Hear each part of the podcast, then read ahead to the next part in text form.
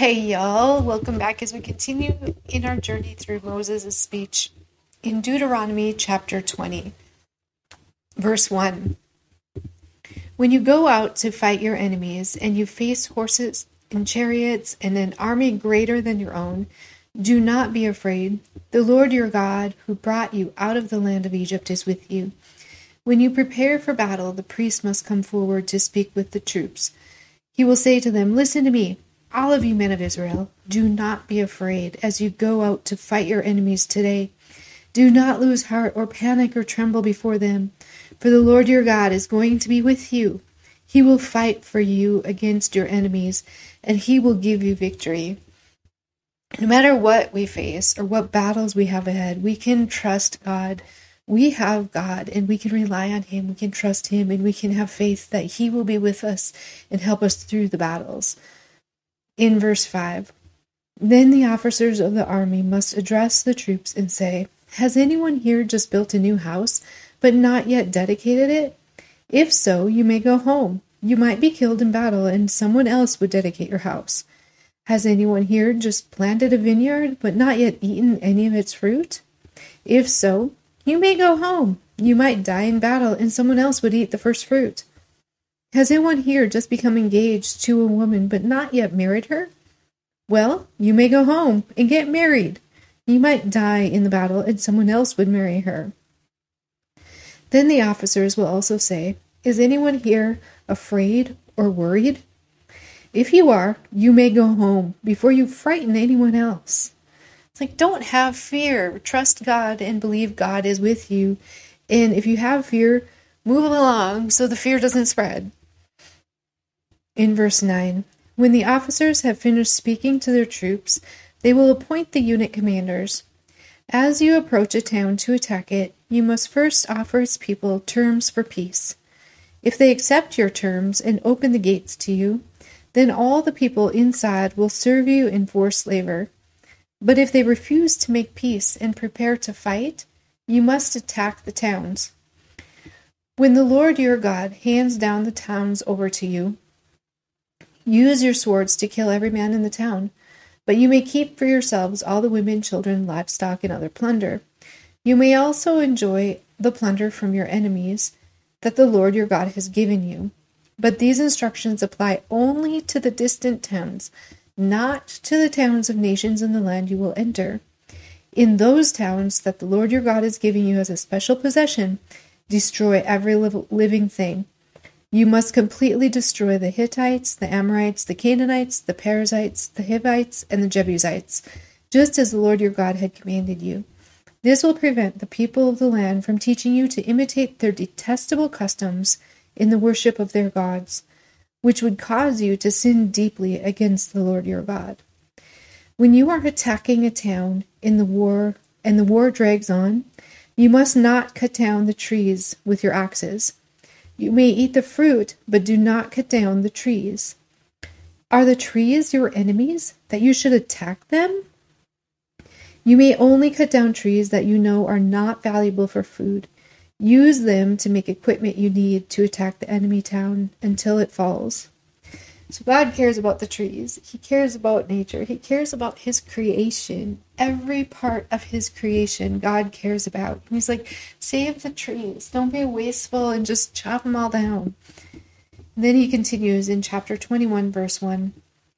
When you are in the land of the Lord your God, that the Lord your God is giving you, someone may be found murdered in a field, and you don't know who committed the murder. In such a case, your elders and judges must measure the distance from the site of the crime of the nearby towns.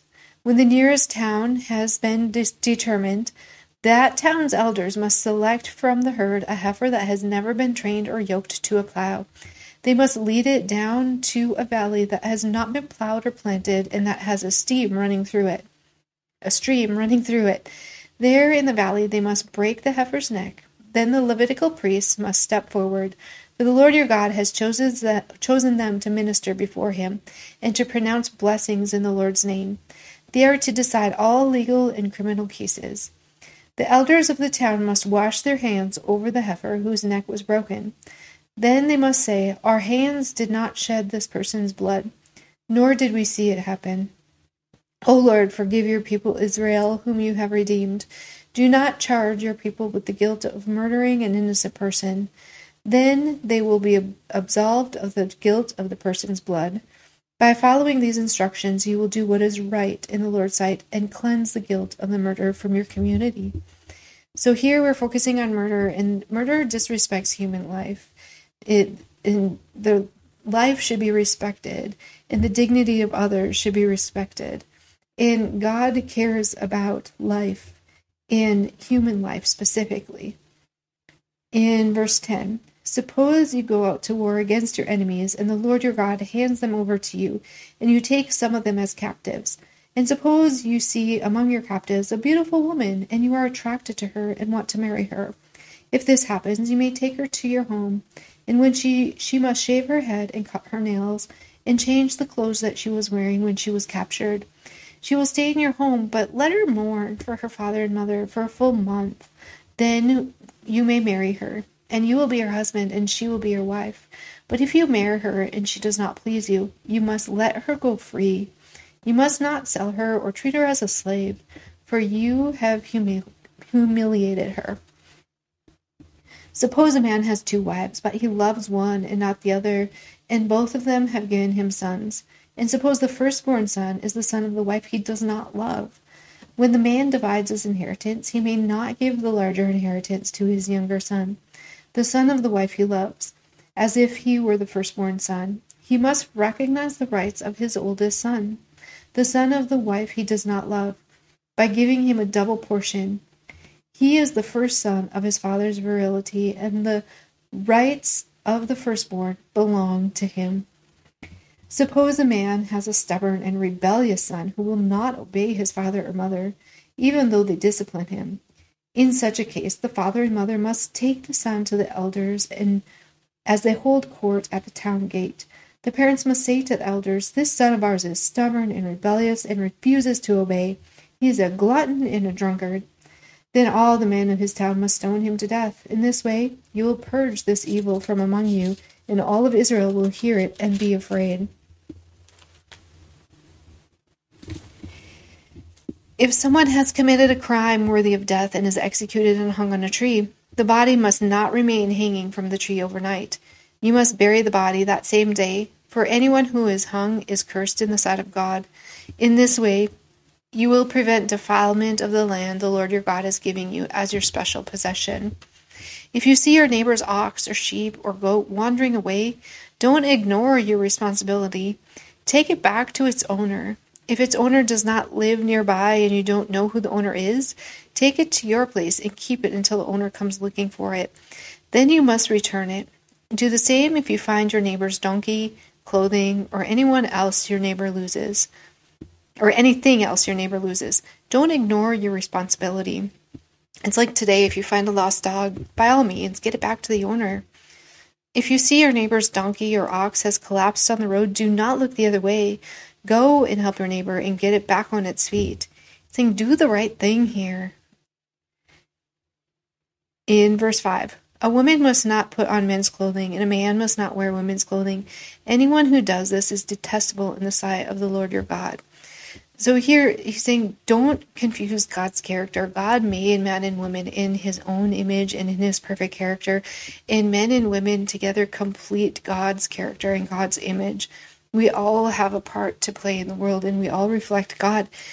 And he doesn't want his character confused and muddled up. That being said, this doesn't give anyone a right or a way to treat other people harshly in the New Testament, Jesus says the greatest command is to love people. If we're not showing people love in the character of God, how can we expect them to come to Christ? It is not our job or our position to criticize people or condemn people. God says over and over that judgment is His, not ours. We are called to love people and show them the compassion of Christ. In verse 6, if you happen to find a bird's nest in a tree or on the ground, and there are young ones or eggs in it with the mother sitting on the nest, do not take the mother with the young. You may not take the young, but let the mother go. Or you may take the young, but let the mother go, so that you may prosper and enjoy a long life. So here we see he he has a respect for life and even the birds are protected. In verse 8, when you build a new house, you must build a railing around the edge if it's a flat roof. That way, you will not be considered guilty of murder if someone falls from the roof. You must not plant any other crop between rows of your vineyard. If you do, you are forbidden to use either the grapes from the vineyard or the other crop. So you, you must not plow with an ox and donkey harnessed together. You must not wear clothing made of wool and linen, linen woven together. And you must not put ta- or you must put four tassels on the hem of your cloak, which you cover yourself and the front, back, and sides. And this is a living example that Israel was to live separately from the paganism in the lands that they're about to enter. They're not supposed to combine or intermingle, they're supposed to live separate, separately. In verse 13, suppose a man marries a woman, but after sleeping with her, he turns against her and publicly accuses her of shameful conduct, saying, When I married this woman, I discovered that she was not a virgin. Then the woman's father and mother must bring the proof that her virginity of her virginity to the elders as they hold court at the town gate. Her father must say to them, I gave my daughter to this man to be his wife, and now he has turned against her. He has accused her of shameful conduct, saying, I discovered that your doctor your daughter was not a virgin. But here is the proof of my daughter's virginity, and then they must spread her bedsheet before the elders. The elders must then take the man and punish him. They must also fine him a hundred pieces of silver, which he must pay to the woman's father because he publicly accused a virgin of Israel of shameful conduct. The woman will then remain the man's wife, and he may never divorce her. But suppose the man's accusations are true, and he can show that she was not a virgin. The woman must be taken to the door of her father's home, and there the men of the town must stone her to death, for she has committed a disgraceful crime in Israel by being promiscuous while living in her parents' home. In this way you will purge this evil from among you. If a man is discovered committing adultery, both he and the women must die. In this way you will purge Israel of such evil. Suppose a man meets a young woman, a virgin, who is engaged to be married, and he has sexual intercourse with her. If this happens within a town, you must take both of them to the gates of that town and stone them to death. The woman is guilty because she did not scream for help. The man must die because he violated another man's wife. In this way, you will purge this evil from among you. But if the man meets the engaged woman out of the country and he rapes her, then only the man must die. Do nothing with the one, one young woman. She has committed no crime worthy of death. She is as innocent as a murder victim. Since the man raped her out in the country, it must be assumed that she screamed, but there was no one to rescue her. Suppose a man has intercourse with a young woman who is a virgin, but is not engaged to be married. If they are discovered, he must pay her father fifty pieces of silver. Then he must marry the young woman because he violated her, and he may never divorce her as long as he lives. A man must not marry his father's former wife, for this would violate his father. So we have a lot of regulations on keeping Israel pure. That's what it boils down to. God desires Israel to remain pure before God, to be set apart as God's chosen people, reflecting the character and nature of God. In when when God del- dwells with us, God is pure and holy, and He is glorious, and nothing. There's no evil, even a tiny bit, that can be near God's gloriness in his holiness. There's absolutely nothing that can be allowed in the presence of God because he is so incredibly holy. And this is just guidelines of what it's going to take for Israel to remain holy so that they can remain with God. And we'll continue on through this speech tomorrow. Hope y'all are having a great day.